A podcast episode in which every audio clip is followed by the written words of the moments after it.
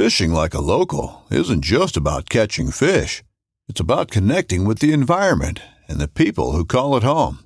It's about hearing the stories and traditions that have been passed down for generations and sharing unforgettable moments with the people you meet along the way. Fishing like a local is having an experience that stays with you forever. And with Fishing Booker, you can experience it too, no matter where you are. Discover your next adventure on Fishing Booker. This upcoming concert season will be all about the boots, and Tecovas is your stop for the best in Western style. Tecovas has seasonal and limited edition offerings this spring and summer, including men's and women's boots, apparel, hats, bags, and more. All Tecovas boots are made by hand in a time honored tradition with timeless styles that are always on trend. And Tecovas has first wear comfort with little to no break in period. It's hard to find this level of comfort paired with this level of style.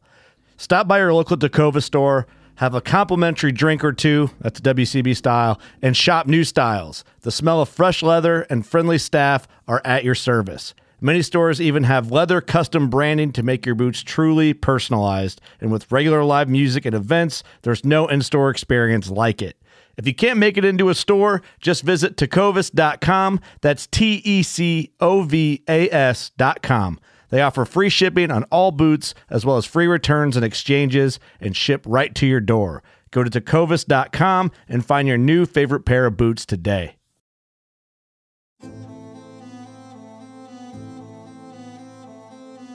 So there's a reason why I started Blood Origins. And that reason is simple. Is that I wanted to convey the truth about hunting. It brings awareness to to non-hunters that it's it's more than just killing animals. How do I start it? Brittany. My name My name. is- Does my hair look okay? It's fantastic. My name is Mike Axelrod. Start again. Yeah, I hated it too. Braxton, you said something in the car to me. You said that you were living on borrowed time. Hmm. there's a perception around who hunters are, what we're supposed to be, and a a feminist that works for a non-profit that is a hunter that has only eaten wild game for the last 20 years is likely not the thing that people think about when it comes to a hunter.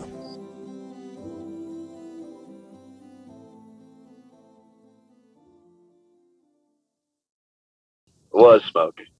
Yeah, well, Cody, all good? I got my whiskey. I've got whiskey tonight. See, I'm not drinking a guava beer. You guys gave me such crap about my freaking guava beer last week. That's because you go from some tea with a honey stick to guava beer, and it's just hard to be taken seriously. I'm trying. I'm like I'm trying to elevate to to your stature and our guest stature, right? So now I'm drinking bourbon. I'm envious. The Kentuckian is not drinking bourbon. Well, uh, I have two of my favorite individuals. Obviously, Cody is one of my favorite individuals, but I have to say that because I have to deal with him every day. But Brandon Lilly, introduce yourself, my friend. Yeah, I'm Brandon Lilly. Uh, probably the claim to fame was I did some some heavy lifting as a power lifter, and that segued into a relationship with Sorinex Exercise Equipment. So, been working with them for a few years.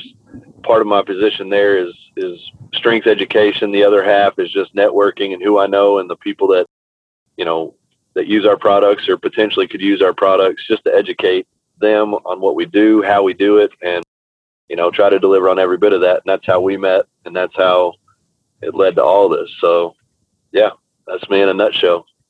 And uh, what I love about Brandon, nobody, you know, it's a funny, it's a long story, but I will say that if you followed Brandon for any amount of time, you notice that on his post.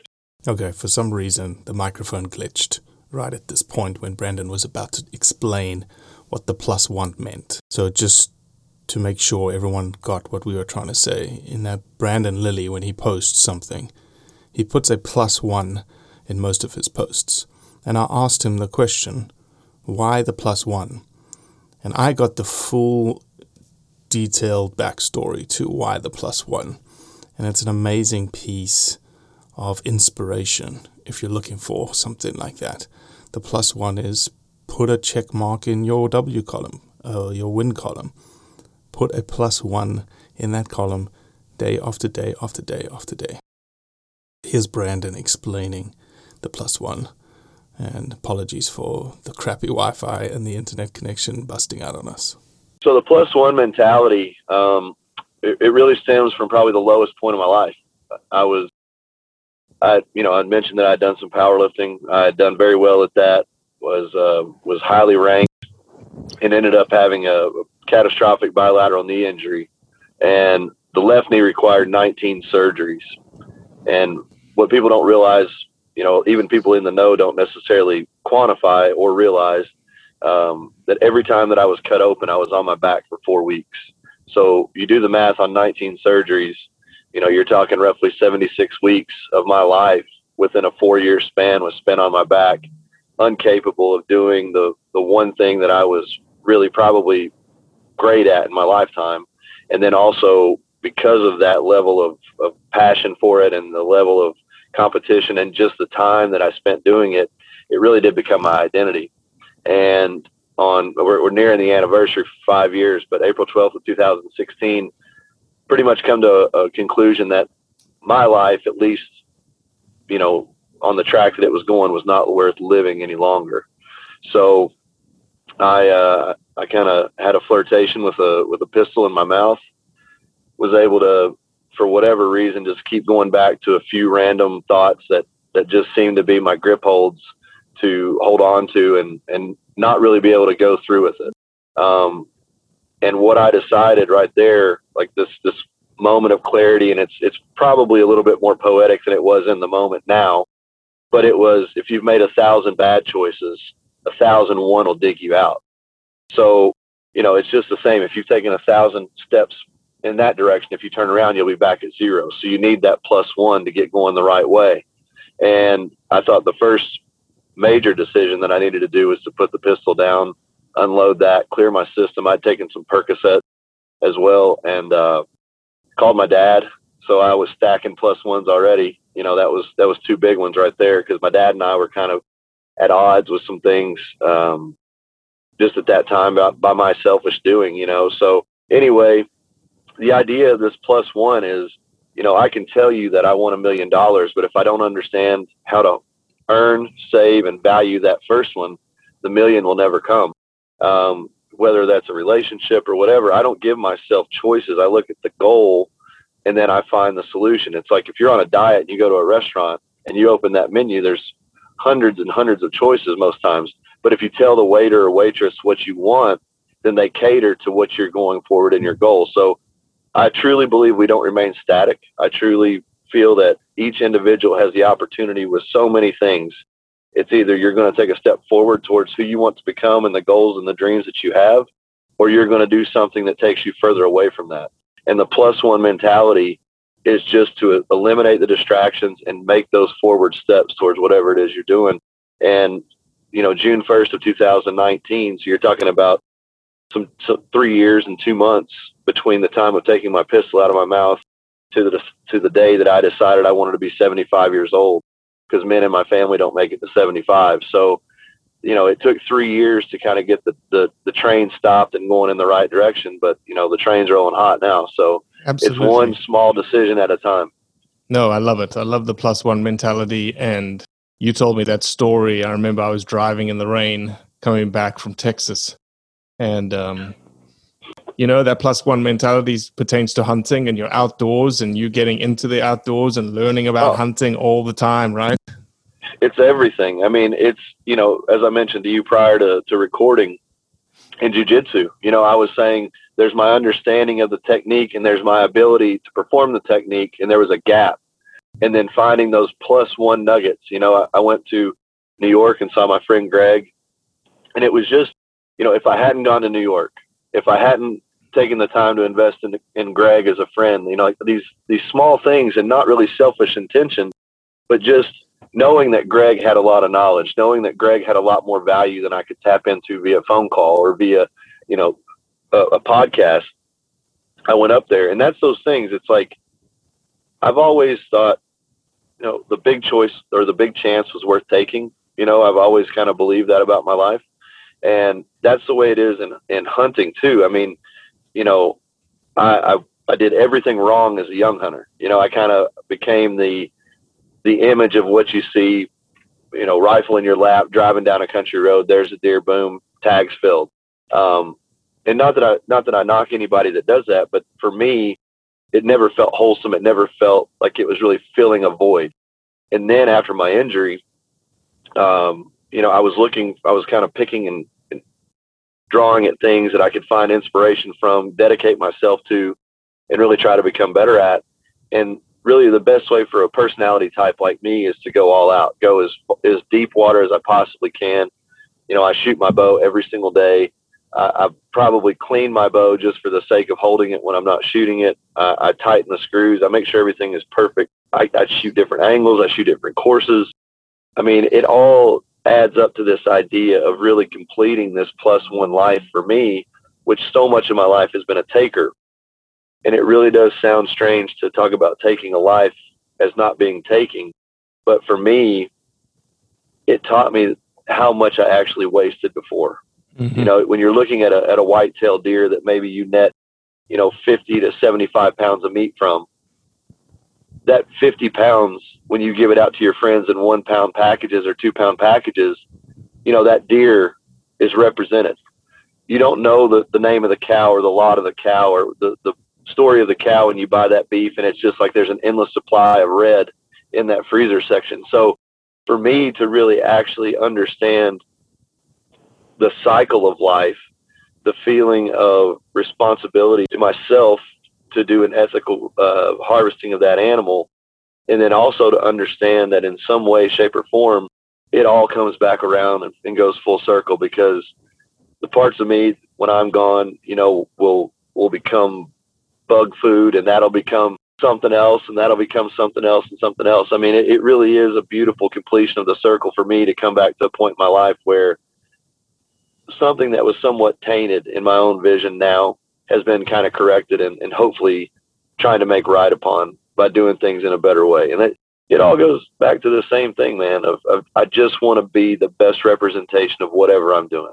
If that's hunting, I want to be the best ethical, law abiding hunter that I can be. If I'm training jujitsu, I am a fool compared to some of these people who have studied it their entire lifetime. So I just want to be a humble student of whatever I'm doing.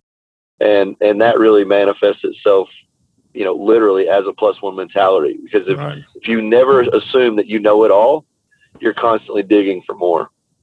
Well, let's dig a little bit. So we call this the roundup, right? And the roundup yep. is a, a collection of things that have happened in the outdoor space and the hunting space over the last week.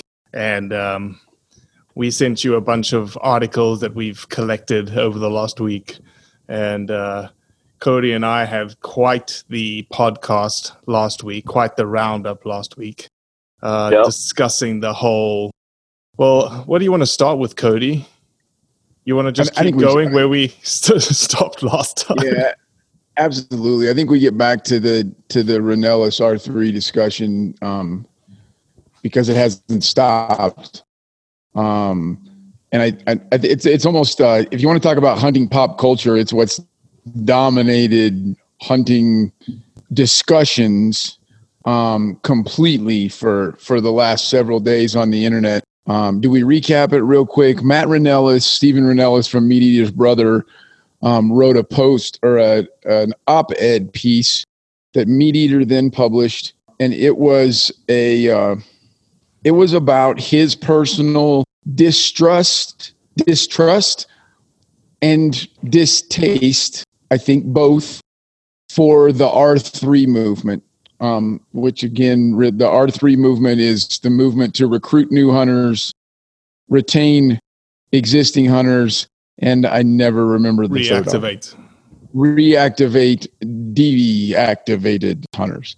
Um, and uh, wow, I mean, if nothing else, I'll reiterate that it was a ballsy move for Meat Eater to publish it. Um, I have not seen. I bet I've read zero exaggeration. I bet I've read twenty five pieces, written pieces, in response.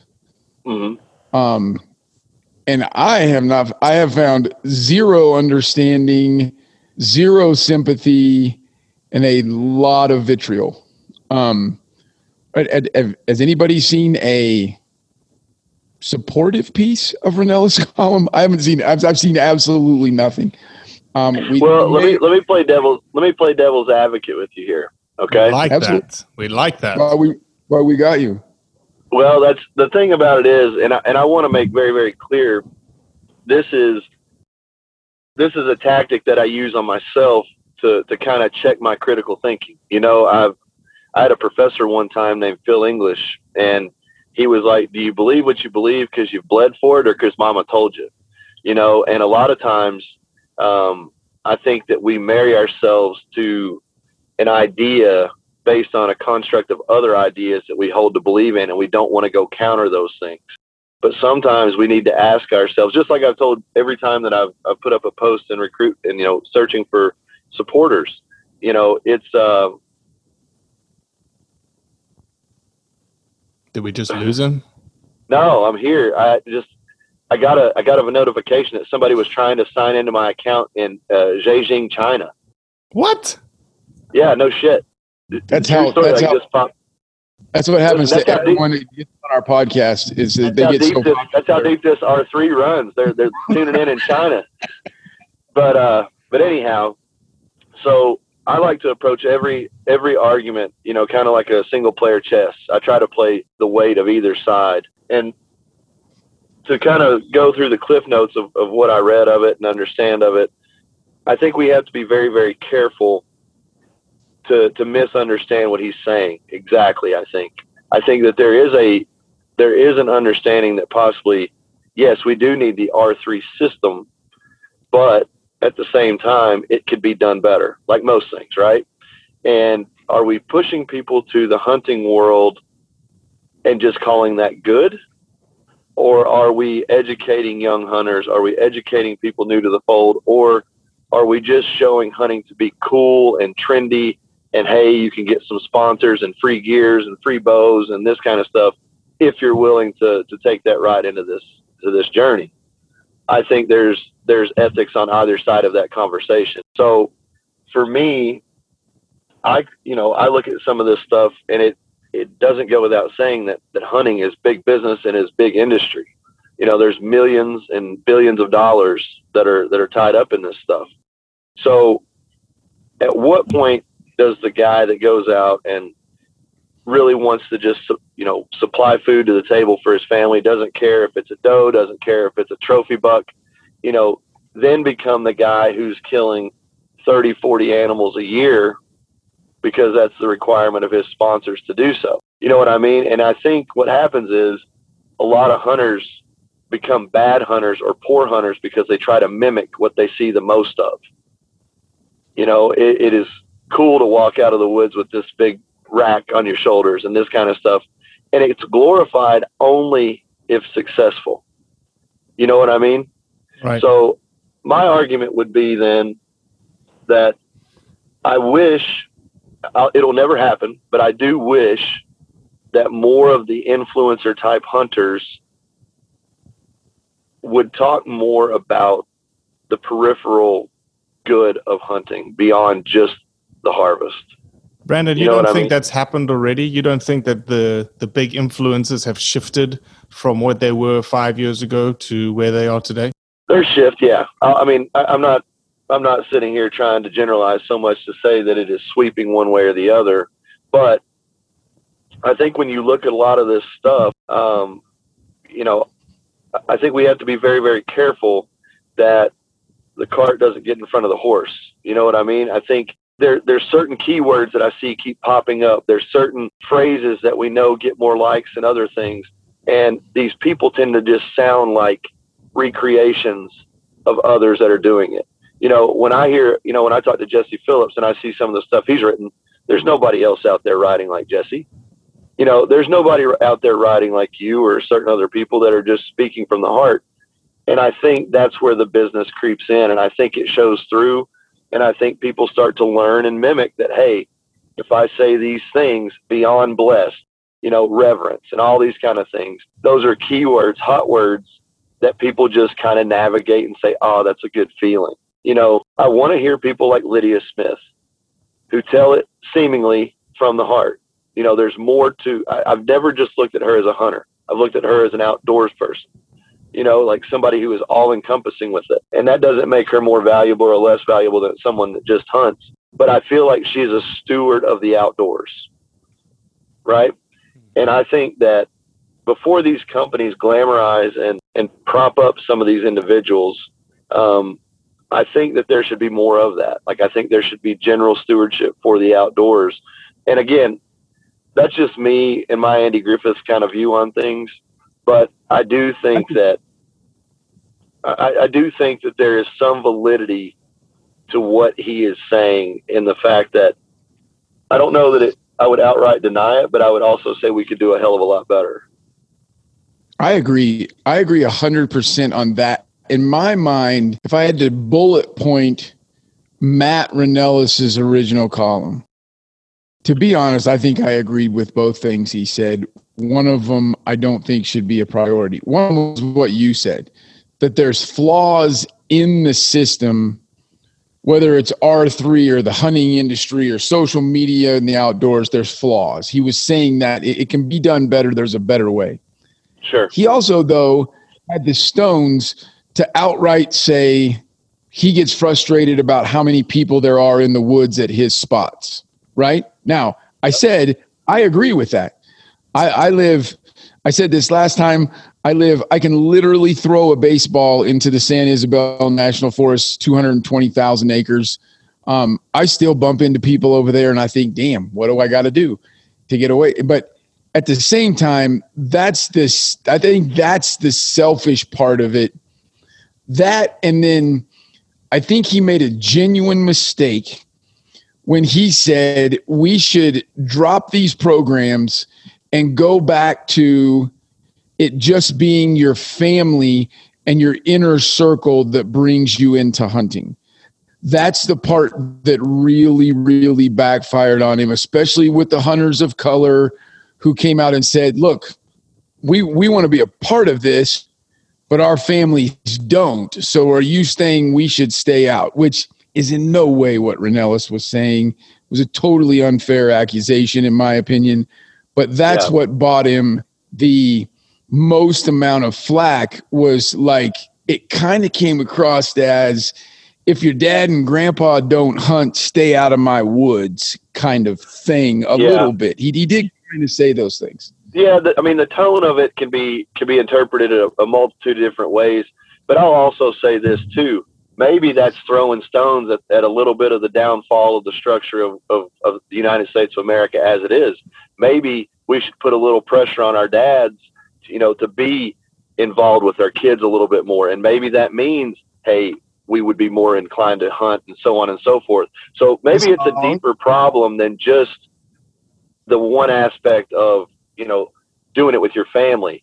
Maybe the problem is is that we got too too big for our britches, so to say, here in the United States, that we forgot how important hunting was, and maybe we should have done a better job there. And that's that's a wholly different argument. But I think I think there's a familial aspect that can be retained from that statement if you drop the thought of blood family. Okay, I think if you take people who are brothers or brethren or kin, um, you know, through the woods. I think that's a lot more. That that speaks a lot more to me. I'll say to think about being able to spit like like my guys out in Oklahoma. You know, Mike Hart and those guys. Every year that that that hunt in Oklahoma has a much different feel because the stories get a year older the bonds get a little bit deeper and so on. And we talk about people that can come into the fold and so so on and so forth. And I think if we can all just remember that, like, hey, this is not just about going out to Oklahoma and getting the biggest deer or getting the biggest hog. It is about the stories and the time spent and the bond shared and to bring somebody into that fold. And maybe again, you know, maybe I'm romanticizing what I want to take from the ideas that he put forth, but I could definitely see that. But then again, that leaves people, like you said, people of color who don't have that strong heritage as that being available, or somebody who's completely on their own. Maybe they grew up with very, very, you know, liberal non-hunting parents and they think I want to get into this for myself, but that's pretty deep water to get into the western hunting by yourself alone, you know. And it's like then there's somebody's responsibility to help this person. Mm-hmm. That could be the ba- the foundation of that bond and that brotherhood and that family type stuff. And I think it should almost be treasured in such a way that we celebrate this information. Like it's just like martial arts. You know, you can't you can't master martial arts from a book. You can't master it from watching videos but it is also not open to everyone. You have to be a willing participant. You have to be someone who is excited and engaging and continues this journey. And it seems like the more willing you are to go into the journey, the more willing people are to help you. I could see that correlating very easily to hunting. And if you think about it from start to finish, uh, you know, this is a big stretch, but hunting in and of itself is a martial art. There is a discipline to it. There is a meditation to it. There is an execution of skill to it. So if we look at it from that approach, then maybe his statement makes a lot more sense.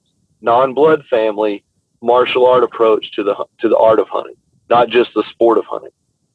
So, yeah, Rinella, I like that. So Steve put a um, a response out last uh, last Wednesday, the thirty first, and it was a very good op-ed. Cody, you read it. I read it um, I think he covered all the bases. You know what I loved about the way that he started is he he almost he took the blame on to himself, right? He talked a little a lot about I. He even started I recently caused a stir. He took the blame on himself, right? And he explained. He said, "Look, he's my brother. We talk about this kind of stuff all the time. We disagree all the time." We are so passionate about these things. I'm passionate about exposing hunting to the world through social media. He's passionate about wildlife conservation and essentially keeping everything private. You know, so mm-hmm. it was this, he was explaining this dichotomy between himself and his brother almost as a dichotomy of the community that is out there to say, yeah, look, there's people that are like this and there's people that are like this. And it's okay for you guys to disagree. It's okay for me and my brother to disagree. But there's certain things that we messed up on, you know, that this wasn't a broad generalization. It may come across as a broad generalization. It wasn't. It was his opinion. I agree with some of his things, not all of them. Sure. Meat eater does not agree Yeah, I- with all of it, kind of deal, right? Yeah. What did Cody? I think first and foremost, not that he's going to watch our podcast. I think I owe Steve Rinella a, a slight apology because literally while we were taping the podcast, I got a text notification that Ren- that Steve had responded to Matt's op-ed. Then we all tried to scan it while at the same time continuing to do a podcast. I made some assumptions, and I kind of the stuff that I scanned looked like generic CY co- cover your ass kind of responses. Not a fair assessment of Rinella's of Steve's response at all. Um, it was Sure. a really quality response. Um, I made some assumptions also that I literally was trying to figure out why Meat Eater published this. Were they clickbaiting? Were they what were they doing? Right. Um, and some of that's fed by the whole green decoy churning group bullshit that floats around Meat Eater. But when you take Matt's op ed and then Meat Eater follows it with Steve's response, super props to those guys. That was exactly how that whole thing should have been handled, in my opinion. And I'm I'm a I'm a Steven Rinella fan. Um, you know, whatever. There's Instagram accounts that are gonna cut the audio clip of me saying that and and and come after me for it. But I, I'm I'm a Steven Rinella fan. I think that dude has done things to raise the intellectual perceptions of hunters um, that very few other celebrities of that caliber have done. Um, and his response to the rebuttals to his brother's op-ed were spot on. Um, where, like Robbie said, he took some blame for some things. He admitted that they argue. I, I think that he said something to the effect of him and his brother have been in hellacious fights over this entire discussion. Yeah, we get into Um, some nasty when you s- fights about this shit. Yeah, Well, but exactly. That's, that's good. That's good. You know, I mean, right. I- I Excellent. just- and kudos that he then went ahead and published it, right? That he published something he disagreed with. Well, but you know what? I mean, without you know, without pandering to one side or the other. What I will say is I will applaud any front that is willing to post counter information to typically what they share because I think that that gives we can find ourselves very very quickly in a vacuum especially on social media with an algorithm tailoring you only to like-minded individuals so I would I would almost challenge if I could look him in the face and, and respectfully say Mr. Rinella Steve uh, really challenge you to continue putting out challenging information critical thought provoking information because if you're only stuck in that vacuum of hunting is awesome, hunting is great, hunting is the best thing in the world, and everybody should do it, you start to lose sight of what the, the downfall could be if everybody picked up a rifle this season and was successful. You know what I mean? Is and I'm just I'm speaking wide ranging bookends there, but I think we need more of that in this country. That's something that I talk about frequently on the podcast. And here's where I'll respect his brother for writing the article I openly admit in every single podcast that I'm in, I haven't said it yet, but I'm about to say it, that I will say something that I disagree with once it leaves my mouth because I, I'm hearing it out loud for the first time. You know, and sometimes when you say things out loud, you catch yourself and like, man, that does sound like a bonehead thing to say or like a piece of shit thing to say. The challenge for writing something and publishing something and then having an audience like MeatEater is it doesn't give that automatic chance to have a retort. Like if I say something that's just totally out of line, totally insensitive, and totally wrong, and you call me on it, I could be like, well, I see what you're saying there. Yeah, you're right, man. I'm sorry that I shouldn't have approached it that way. And it's over. But in an article, it's got time to grow legs. It's got time to be chopped up and spliced up in print and then exacerbated upon and really devilized, if you want to call it that, without looking at the full structure of the of the article and trying to understand it from somebody who loves the outdoors, what they're trying to say. You know what I mean? I look at it in some sense, again, this is a person's protest. You know what I mean? And, and it should be viewed for what it is. It's a person who is highly educated, who is highly immersed in the culture of, of hunting as an individual, and then also peripheral to his brother's, you know, navigation of the industry. I think if we're talking about a family, maybe short of Jim Shockey you know, and, and those types, Fred Bear types.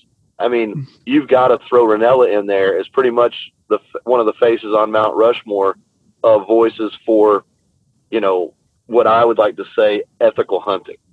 You know, and I would include his brother in that statement. So those type of people really need to keep challenging those fronts. Like, Steve, how far do you really believe this line? And vice versa. You know, push each other to figure out where the lines are and then in the process, guess what? Maybe they educate some of their viewers on different fronts. Maybe not every hunter believes exactly the, t- the party line. And there, there are times where, hey, you would shoot that bull. I'm not going to because of something they learned throughout the discourse. I think it's important. I think it's, I don't necessarily have to agree with it to say that I think it is important. I agree. I 100%. Think, I think I think we would agree at Blood Origins, right? You know this better than anybody. I think we're sure. we're okay with with the not being the status quo and challenging the status quo? Well, if we if we don't challenge hunters to do better, and if we don't challenge ourselves to do better, that is where anti-hunting regulation will come in because it will be photograph after photograph or article after article of misuse of the land and the the, the bastardization of of hunting as a culture into something else. So we have to be the, the you know the sheepdogs of all of this. If you care about hunting, if you care about these animals, if you care about the environment, and if you care about your rights as an American, you better have your shit together yourself and walk that line and, and do so proudly. I mean, it's not such a bad thing to to abide by the rules. You know, sometimes the animal can get away. Couldn't agree more. All right, we done with Rinella. I think so. I think we covered it. It had to be covered. Okay. I'm going to choose the next topic. And I want to talk. I think, Cody, you put this link in here. The TikToker destroys myth that trophy hunting helps communities. One, Yes, this guy is is is he a is he a hunter or is he against hunting? I went to his TikTok today. No, you didn't. I did, hundred percent. And I can tell you,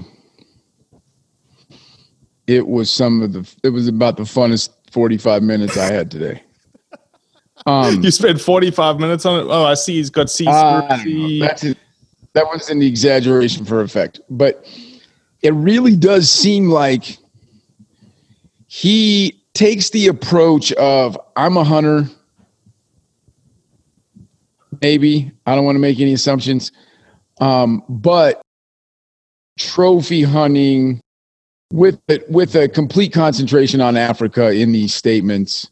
Um, Is he African? Is all uh, um I don't know. You would be asking me to judge an accent, and you know that I'm still not sure.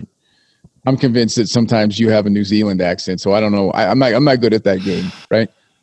Um, but he. uh Here's the here's the joke of the whole thing. It's not him. He regurgitated some headlines. Literally, that's all he did. You can read the article. He literally made statements like, "Trophy hunting is not good." like that was his refutement refutement that a word it is I now I don't think so. refutal rebuttal that was his argument against trophy hunting was he just like regurgitated some headlines the joke of this thing is not him the joke of this thing is that a news source then printed that he had refuted the value i mean this would be very similar if some 11 year old got on their TikTok and said trophy hunting is bad.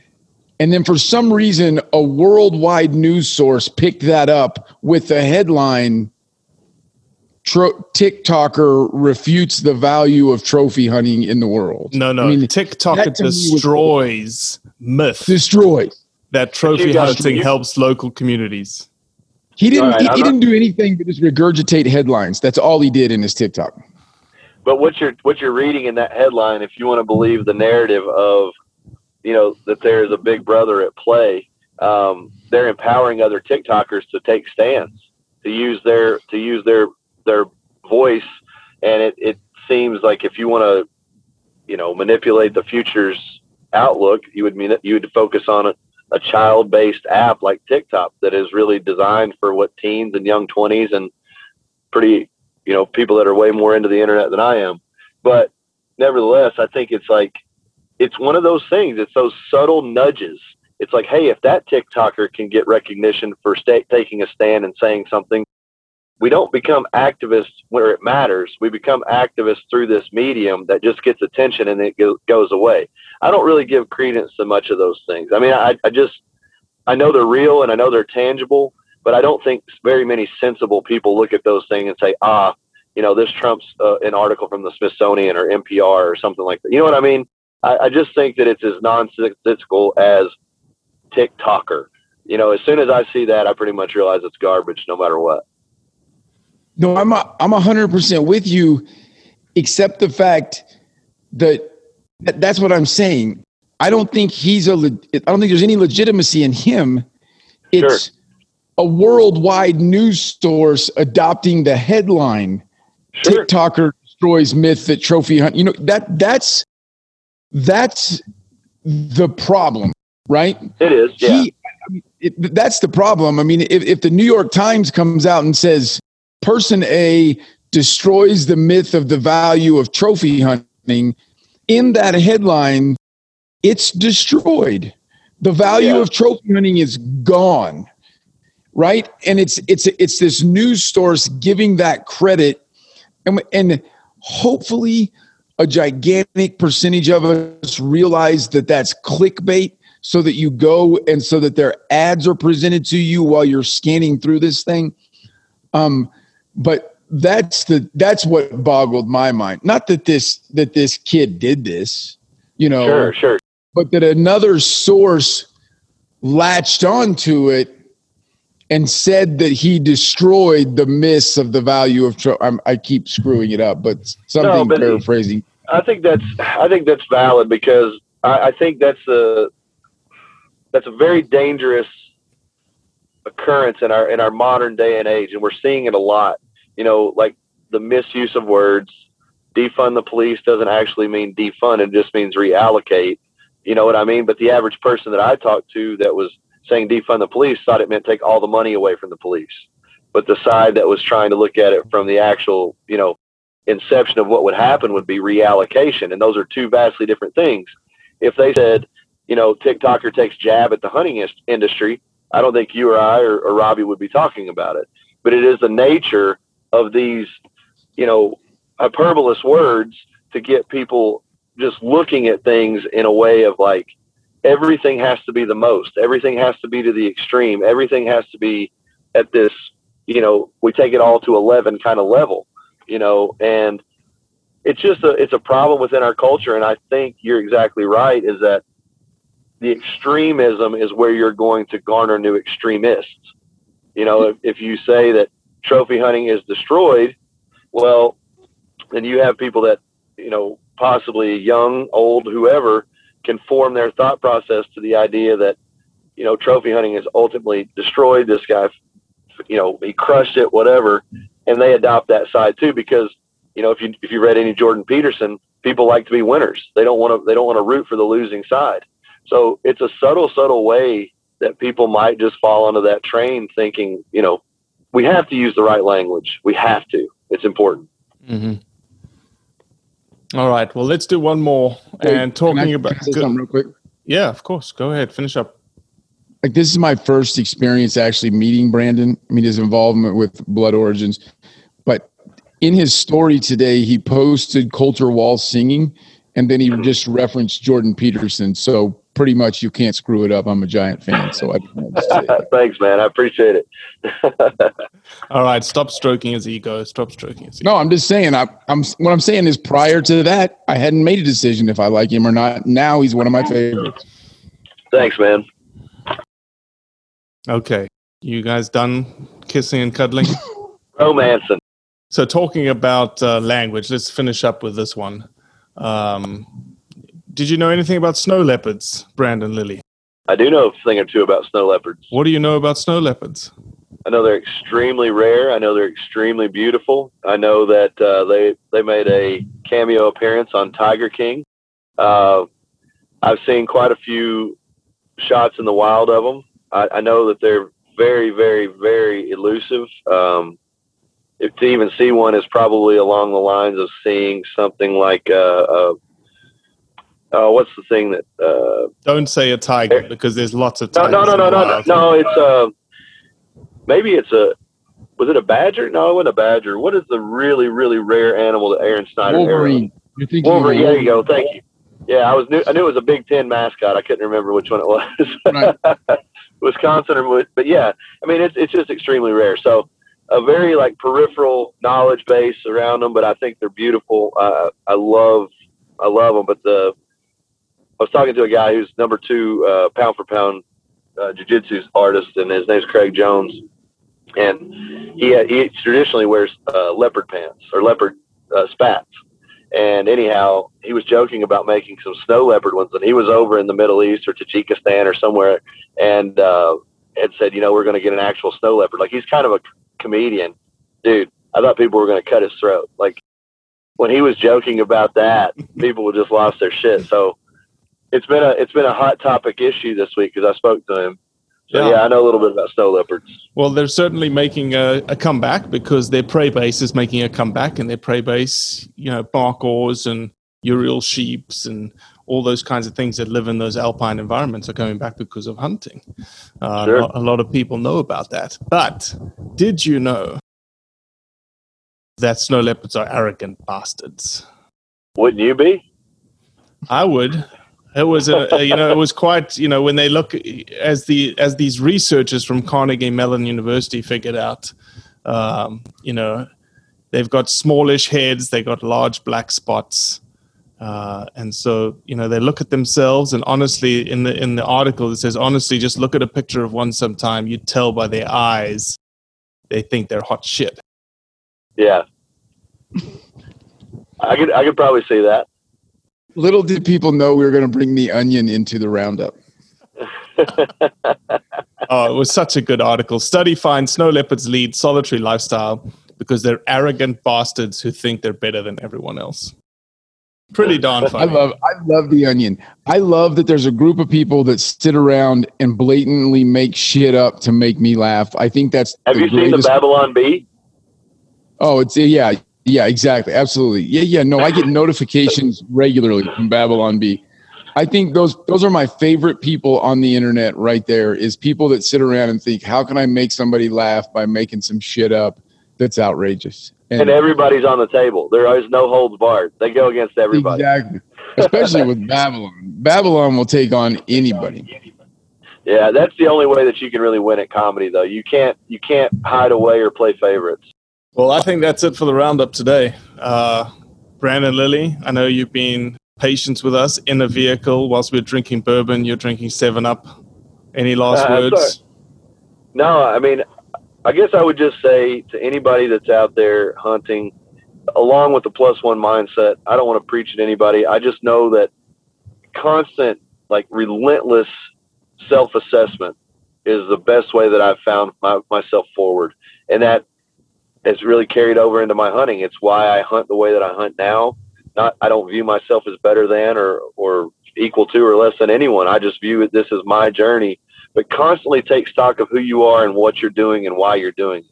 You know, is this satisfying you or is this satisfying what others are satisfied by? Um, really take ownership of it and do the best you can, you know? Well said. Well said. Cody Highsmith, any last cuddles for Brandon? You're a jackass, Robbie. No, I. Uh, it, it was a great. It was a great conversation. I like these roundups, and I like uh, bringing someone else in to help me deal with you.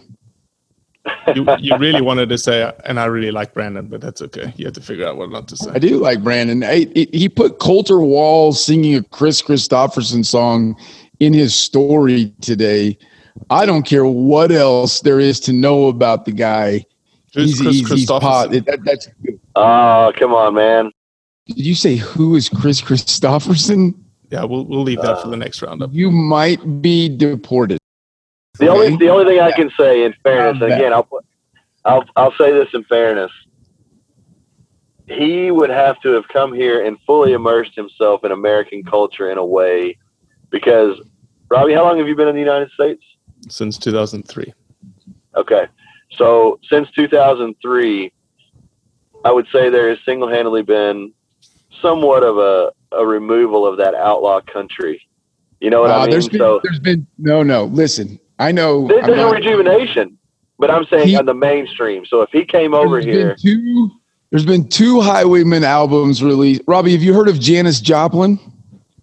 I have heard of her name. I don't know if I've heard of any of her songs, listened to any of her songs. then she, then he's not going to know Kris Kristofferson. If Oh he doesn't know Janis Joplin, Janis Joplin, the greatest female rocker of all time, has no career that we've never heard of her if it's not for Kris Kristofferson. yeah.